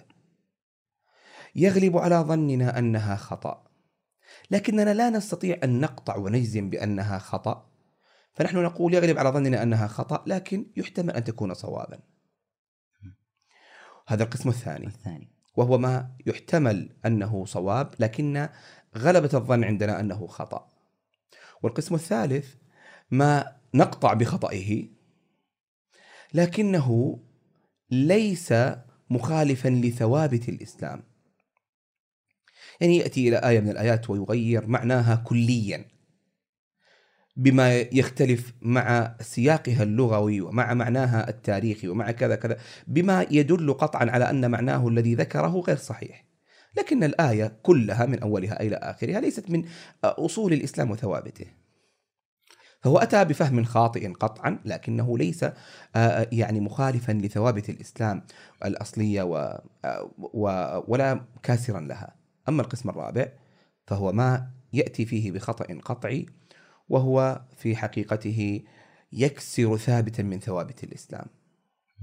وهذه ذكرت أنا يعني هل لنا بأمثلة؟ نعم الأمثلة فيما يتعلق بالأحكام الشرعية وغيرها. فالتعامل مع تراثه مع قراءته المعاصرة بجملة واحدة من كل هذا هو خطأ. محبو الدكتور يتعاملون مع كل تراثه على أنه من القسم الأول ومن أنصف منهم وضع شيئا مما يذكره في القسم الثاني. وليس عندهم شيء أخطأ فيه قطعيا فضلا أن يكون قد خالف أصول الإسلام وثوابته. وكثير من آه، من يردون على الدكتور ويرفضون أفكاره. يصنفون أفكاره مباشرة في القسم الثاني الثالث وبعضهم يصنفها مباشرة في القسم الرابع. والحقيقة أنها ليست كلها هنا وليست كلها هنا. نعم آه، آه، يعني الدكتور يعني كان حريصا كثيرا على الإغراب وكثير مما جاء به آه، آه، يعني يدخل في الثالث والرابع. والقسم الث... يعني يعني ما نقول بخطئه إما على غلبة الظن أو قطعا لكنه ليس من الأصول أو قطعا وهو من الأصول. هذه ثلاث الأقسام تشكل أغلبية في طرح الدكتور. ولكن ينبغي أن نتذكر أن اولا الدكتور مجموع ما فسره بهذه الطريقة الجديدة. من القرآن الكريم لا يتجاوز ال 200 أو 250 آية فقط. هو يتكلم عن آلية. الآلية هذه آه، هي خطأ ويعني سأذكر بعض جوانب الخطأ فيها. لكن آه، يعني بطبيعة الحال يمكن أن يأتي من يتابعه على نظرته آه، يعني آه، يكمل مشواره ويكمل بقية الآيات. مم. ف ف يعني ليست مشكلتي في أنه لم يذكر تفسير الآيات كلها إنما مشكلتي في أن المنهج خطأ وأن نتائجه كارثية توصل إلى آه، يعني آه، ما ذكرت قبل قليل. فليس تقسيمها واحدا كما ذكرت لك. ذكرت أنك بتذكر أمثلة على على المثال الأخير اللي هي منطلقاته. آه، آه، اللي هو تقصد آه، يعني بعض الأخطاء العلمية أي بعض الأخطاء أي. وهو الحقيقة يعني آه، قبل أن نتكلم عن بعض الأخطاء العلمية عند الدكتور آه، عندنا نقاط آه، نقطة في الحقيقة يعني آه، لافته للنظر. وهي؟ أسلوب الدكتور في عامة طرحه أسلوب عاطفي انفعالي. وهذا غريب. يعني الدكتور يلبس عباءة المفكر العقلاني. ويصنفه محبوه كذلك. لكن الحقيقة في كتبه في لقاءاته آه، كان الدكتور آه، في معظم طرحه عاطفيا عقلانيا. مظاهر هذه العاطفية العقلان آه، عفوا عاطفيا غير عقلاني. مظاهر هذه العاطفية والانفعالية كثيرة جدا. ربما يعني يكون أبرز ما يظهرها موقف الدكتور من ال- ال- ال- ال- التراث الذي قبله. أنا يعني دعني أقرأ لك أول شيء عبارة آه، لطيفة للدكتور آه، يعني آه، ذكرها وتكلم فيها عن ال- الموقف من يعني القراءات ال- التراث السابق والتراث الإنساني بالعموم. وهذه نقطة مهمة يعني ما هو موقفنا من التراث الإنساني عند الدكتور شحرور؟ كيف ينبغي أن نكون؟ آه هذه نقطة في غاية الأهمية. يقول الدكتور مشخصا أهم مشاكل ال- ال- الفكر العربي والإسلامي عنده. يقول إن أهم هذه المشاكل تظهر في عدم الاستفادة من الفلسفات الإنسانية وعدم التفاعل الأصيل المبدع معها. آه وتكلم في هذه النقطة بكلام طويل. ثم قال يقول فهذا يعني أننا نحن المسلمين قادرون على أن نتفاعل ايجابيا مع الفكر الإنساني كله دون خوف أو وجل. ويعني يقول بأن آه، يعني يقول إذا أردنا أن نكون أصيلين في المعرفة فعلينا أن نستفيد من كل تراكمات المعرفة التي أنتجها الإنسان ومن ضمنها التراث في كل العلوم. هذا الموقف الجميل هل ترجمه الدكتور واقعيا؟ الحقيقة أن الدكتور آه، بعد كل هذا الموقف الجميل كان موقفه في غاية السلبية من التراث كله. فهو يعمم يقول إنني لم أجد في آه، آه، التراث كله. أنا لعلي أقرأ لك بعض المواقف آه، للدكتور يعني فيما يتعلق ب تعامله مع الفقهاء والعلماء والتراث بالعموم. فهو يعني يكفرهم. يقول إنهم قصموا نبوة محمد وإنهم شاركوا الله في ألوهيته وإنهم يستخفون بكلمة الله وإن الله بالنسبة لهم ليس أكثر من شاعر. ويتهمهم بالزور والتقول على الله وترك الكتاب والقرآن يعني ويعني وصفهم بالأصنام ويصفهم يصف اتفاقهم وإجماعهم بأنه تيه أكبر ووهم كبير وفهم ساذج.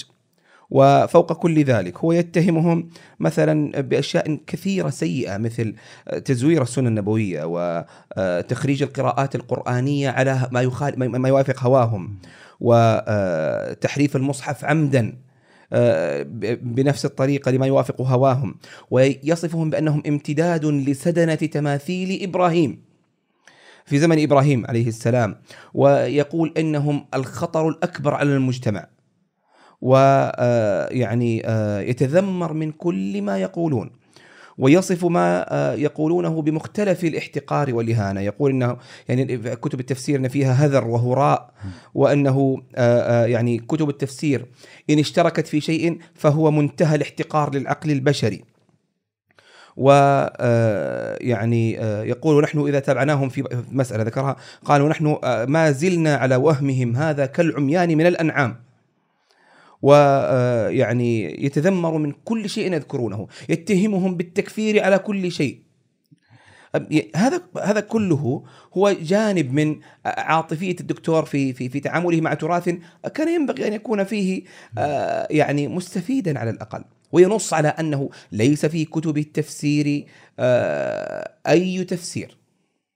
وليس في كل التراث الإسلامي ما يستفيد منه وينبغي أن نلغيه بالكامل بل ينقل سؤال مهم ويقول هذه الكتب التي تطبع باستمرار وتدرس الآن بعد كل هذا ماذا نفعل بها؟ يقول ينبغي أن نتجاوزها ونلغيها. مع هذا الموقف يعني المتشنج آه، من آه، التراث الإسلامي يوافقه قبول آه، وأخذ لما يفيد من كل أنواع التراث الأخرى. فهو ينقل عن السومريين ينقل عن البابليين ينقل عن الفراعنة ينقل عن آه، اليونان ينقل وينقل عن المعاصرين كذلك. ويجعل يعني بعض يعني أصحاب العلوم هم أهم المفسرين للقرآن. يقول داروين هو أهم مفسر للقرآن فيما يتعلق بخلق الإنسان. ليس عندي مشكلة الآن في مسألة آه، أن تأخذ من هذا أو هذا لكن على الأقل عامل العلماء المسلمين بنفس الطريقة نفس المنهجية 1400 صح؟ سنة التي يطلب إلقاءها وراء ظهورنا آه، بكل ما فيها آه، يعني لا يمكن أن يكون هذا تعاملا عقلانيا يعني لا يمكن أن تكون كلها خطأ خصوصا وأن الدكتور نفسه ينقل منها كثيرا يعني بعد كل هذا الموقف اللي ذكرت لك الآن ينقل كثيرا من الرازي. بالنص يقول قال الرازي في تفسيره. وينقل من كتب اللغة ومن أهمها عنده مقاييس اللغة لابن فارس. وينقل آه، كثير عن عن عن ابن جرير الطبري في تفسيره. وينقل عن غيرهم. ويقر عددا من القراءات القرآنية التي كان ينكرها. آه، ويعتمدها آه، أحيانا. بل يعتمد حتى بعض التفاصيل الدقيقة في في موقف عمر رضي الله عنه يستدل به في في فقه أحد المسائل وكذا. ف آه، يعني هذا هذا كله يدلنا على آه، نفسية متشنجة في نظرتها للفقهاء وهي كذلك حتى في بقية نظرتها للمسائل بالعموم. فهو يأتي إلى مسألة ويذكر أنها قطعيا هذا الفهم هو القطعي. ثم يأتي إلى موقف آخر ويخالفها ويقول إنه آه، أنني أصحح أخطائي. إذا كنت تصحح اخطائك وهو جميل لكن ينبغي أن تضع أفكارك الجديدة. في حجمها الطبيعي. لا أن يكون من خالفها فيه كل هذه الأشياء التي التي ذكرناها. عجيب. طبعا هذا هذا كله جزء من الموقف الخاطئ. لكن الحقيقة إن يعني الخطأ عند الدكتور مليء جدا علميا. في يعني نحن لا نتكلم فقط عن نظرة عاطفية بل نتكلم عن خطأ علمي في تعامله مع آه، الآيات. فيأتي إلى آيات مثلا. ينفي وجود أي آية بالمعنى الفلاني وهي موجودة. يختار الآيات ويأتي نحن قد ذكرنا أنه عنده الترتيل أن تذكر كل الآيات في الباب. فيأتي إلى باب معين ويذكر كل الآيات التي فيه ويؤولها بما يمشي مع تفكير تفسيره ماشي. بغض النظر عن أنه يأتي أحيانا ب آه، يعني آه، تأويلات بعيدة وخاطئة لكنه ينتقي في الآيات وينبغي أن ترتل كل الآيات. آه، فيأتي ببعضها ويترك البعض الآخر. و يعني في اللغة التي هي أمر منقول لا مجال لاجتهادك فيه. يأتي بأشياء جديدة وينص يقول كل أهل اللغة في هذه المسألة مشوا على الفهم الظاهري ولم يفهموا المعنى وأنهم كذا. طيب إذا كانوا كلهم أخطأوا فمن أين أتيت أنت باللغة؟ هذه لغة. إلا إذا كنت تضع لغة جديدة. حينها قل هذه لغتي أنا لكن القرآن نزل بلغه أولئك. فينبغي أن تفهم بلغتهم آه، الدكتور كثيرا ما يتناقض. تناقضات الدكتور يعني أن يرد شحرور على شحرور هذه كثيرة, كثيرة جدا. هذه يبغى لها بحث بهذا الاسم. أنا نعم. آه، أنا يعني كنت جمعت عندي بعض آه، هذه التناقضات. وين حصلها دكتور اللي جمعتها؟ ولا ما آه، نشرتها؟ أنا نعم يعني سأنشرها بإذن الله مفصلة كذلك على قناتي. لمن أراد الاستزادة على أنني إنما وضعت فيها مواضع انتقائية. يعني أنا لم أذكر كل ما تناقض فيه. تناقضات كثيرة جدا. لكنني فقط هذه أمثلة لهذا الباب. آه، انظر معي مثلا آه، فيما آه، فيما يتعلق بالأخذ من القدماء. يعتبر الأخذ ما. بما ينقله المسلمون عن قدمائهم إنه من الشرك. له تفسير مختلف للشرك بالمناسبة. آه يعتبره شركا؟ ولكنه مع ذلك لما جاء ليفسر قصة نوح عليه السلام وكيف كان عمره وصل إلى ألف سنة. تأولها بتأويل جديد رجع إلى واحدة من الوثائق القديمة الموجودة للسومريين قبل آلاف السنين وهم يحسبون السنين بتاريخ مخالف للناس. فالسنوات عندهم قصيرة جدا تساوي أشهر. فقال هذا هو الذي نزل به القرآن وحدد به عمر نوح.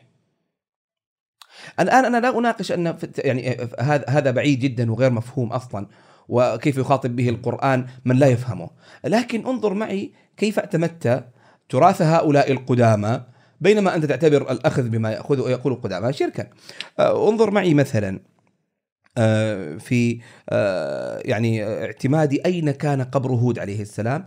يأخذه يقول تواتر آه، منذ أربعة آلاف سنة في قدماء في كتب قدماء الهنود. في كتب قدماء الهنود. فالتواتر عنده في كتب قدماء الهنود مأخوذ به. وهذا مخالف لموقفه الواضح في كثير من المناطق عن آه، يعني شرك الآباء والأجداد كما يسميه. مثلا من التناقضات عندنا ما يتعلق في تحديد زمن قوم عاد فهو يحدد آه، أنهم آه، يعني كانوا قبل أربعة آلاف سنة. قبر نبيهم قبل أربعة آلاف سنة. ثم يقول إن بعض المؤرخين القدامى في القرن الأول والثاني الميلادي ذهب وزار موقعهم قبل أن ينزل عليهم العذاب في نفس الفترة الزمنية في بداية القرن الأول الم- الميلادي. فأصبحت من 4000 إلى 1000 إلى 2000 سنة. آم، آه، مثلا آه، يعني ال- الأمر بالأذان في آية وأذن في في الناس بالحج. يعني ذكر أن النبي صلى الله عليه وسلم هو المخاطب بها بأن يؤذن ولا علاقة له بإبراهيم عليه السلام. ثم عاد وقال إن المخاطب بها هو إبراهيم عليه السلام. آه، مثلا آه، يعني في التكفير ذكرنا موقفه آه، في ال- آه، الأمر بالتقوى في الآيات. تأتي الآية تقول لك اتقوا الله.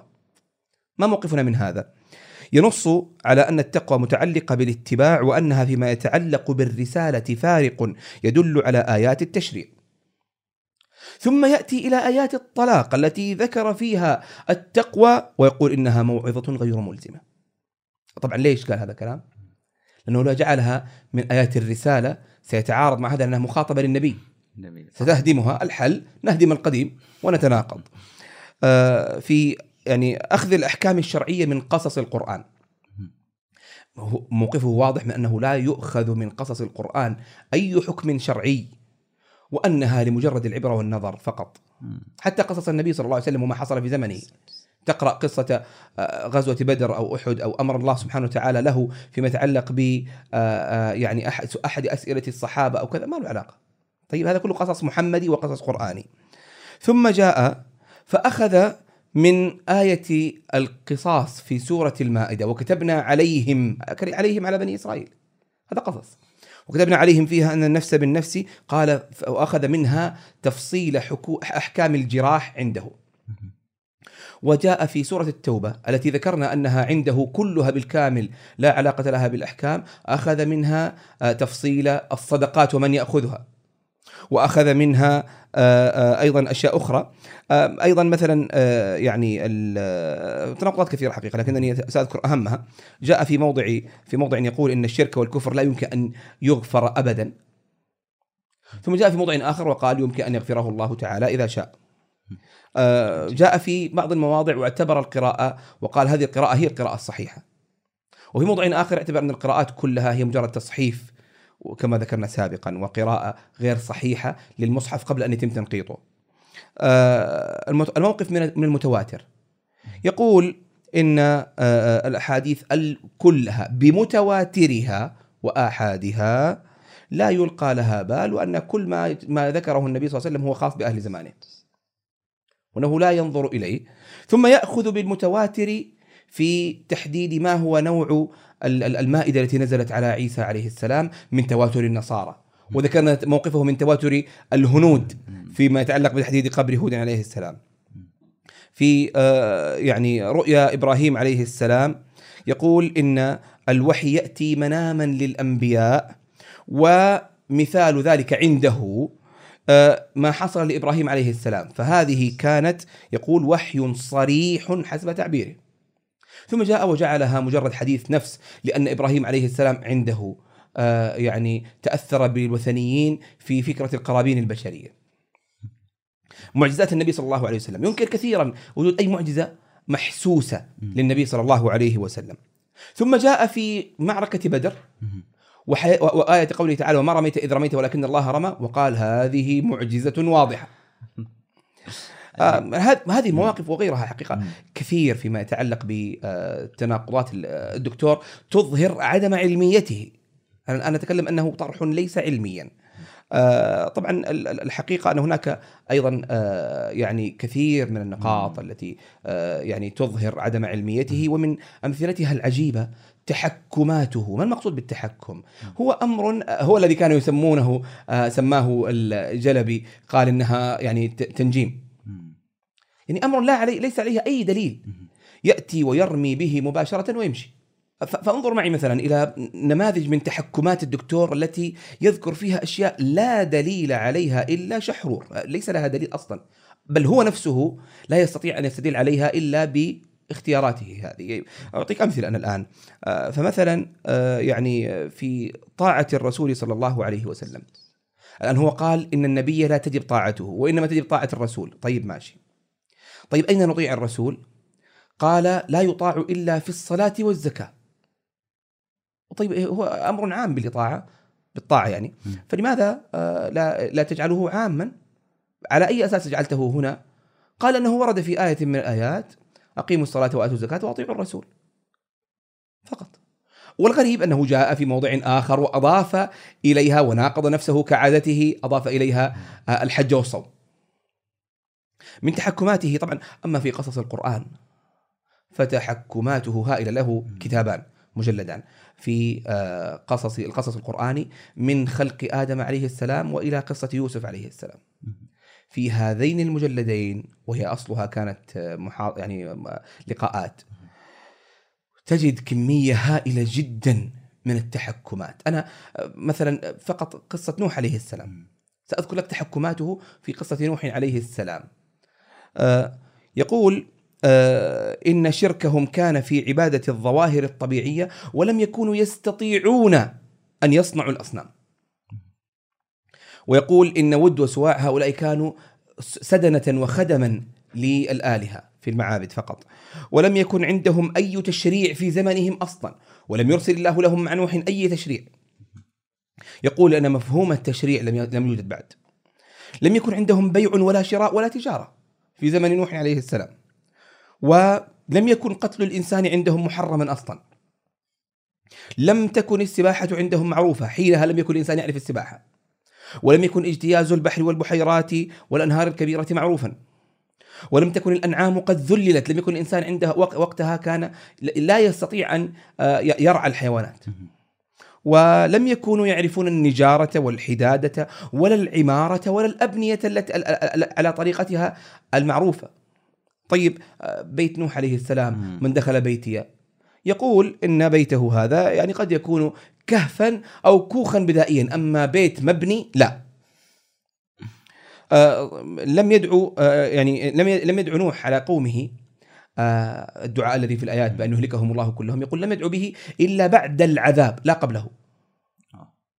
لما رأى العذاب خشي أن يبقى بعضهم آه بعد العذاب حيا فدعا عليهم حتى وصل في تحكمه إلى اسم نوح. اسم نوح. وش صار؟ اسم نوح يقول إنه مأخوذ من الإناخة فأصله عنده نوخ بالخاء. ثم يقول لعلهم كانوا في زمنه لا يعرفون حرف الحاء حرف الخاء فجعلوها حاء فنطقوها نوح. آه ويعني آه، أمثلة كثيرة في قصص في القصص. وطبعا في باقي القرآن كذلك. آه، فيخترع أشياء مثلا يقول هناك شيء اسمه الإمام المبين في القرآن. ما هو الإمام المبين؟ قال الإمام المبين هو إرشيف الكون الذي يسجل فيه كل شيء وهو مصدر قصص القرآن. وأما اللوح المحفوظ ما له علاقة بالإمام المبين لا تخطئ. اللوح المحفوظ هو مصدر قوانين الكون. هذا يعني تهم أصحاب الدراسات الفيزيائية وأصحاب الدراسات العلمية يقول هناك مصدرها. قوانين كلها من هناك. آه ويعني كثير كثير جدا من هذه التحكمات التي ليس عليها دليل. إدريس عليه السلام أوحي إليه عبر النوم فقط. ما جاءه وحي آخر فقط عبر النوم. ليش؟ قال إنه سمي صديقا نبيا. وكذلك يوسف عليه السلام وما أشبه تحكمات كثيرة جدا بهذه الطريقة. ليس هناك أي دليل عليها أصلا. عجيب. آه واستدلالاته بعضها واهية وبعضها غير موجودة. هذا الطرح الذي يعتمد على التحكمات ومليء بالتناقضات ولا يعتمد فيه ولا يعتمد فيه لا على اللغة العربية ولا على التراث الإنساني الذي أراد أن نأخذ به. وينكر فيه المتواتر ويكسر فيه ال يعني ال كل ما يتعلق بالثوابت الإسلامية إلى أن يصل إلى عدم حاجتنا للإيمان بالنبي صلى الله عليه وسلم والقرآن أصلا هذا كله الطرح ليس علميا ولهذا السبب انتقده كل هؤلاء الذين ذكرتهم آه، في طرحه وقالوا إنه طرح يعني أبعد ما يكون عن العلمية. عن المنهجيه فعلا.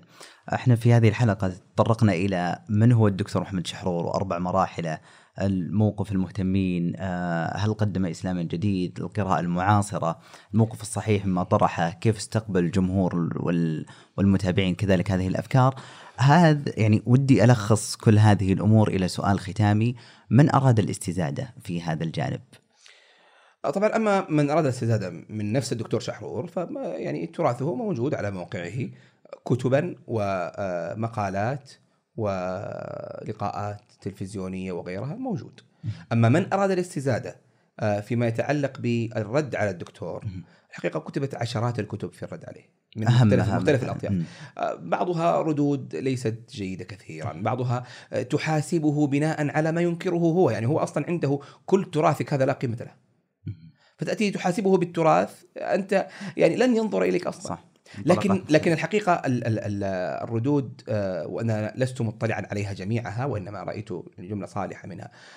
لعل أهم الردود وآخرها في الصدور وأكثرها قوة في نظري.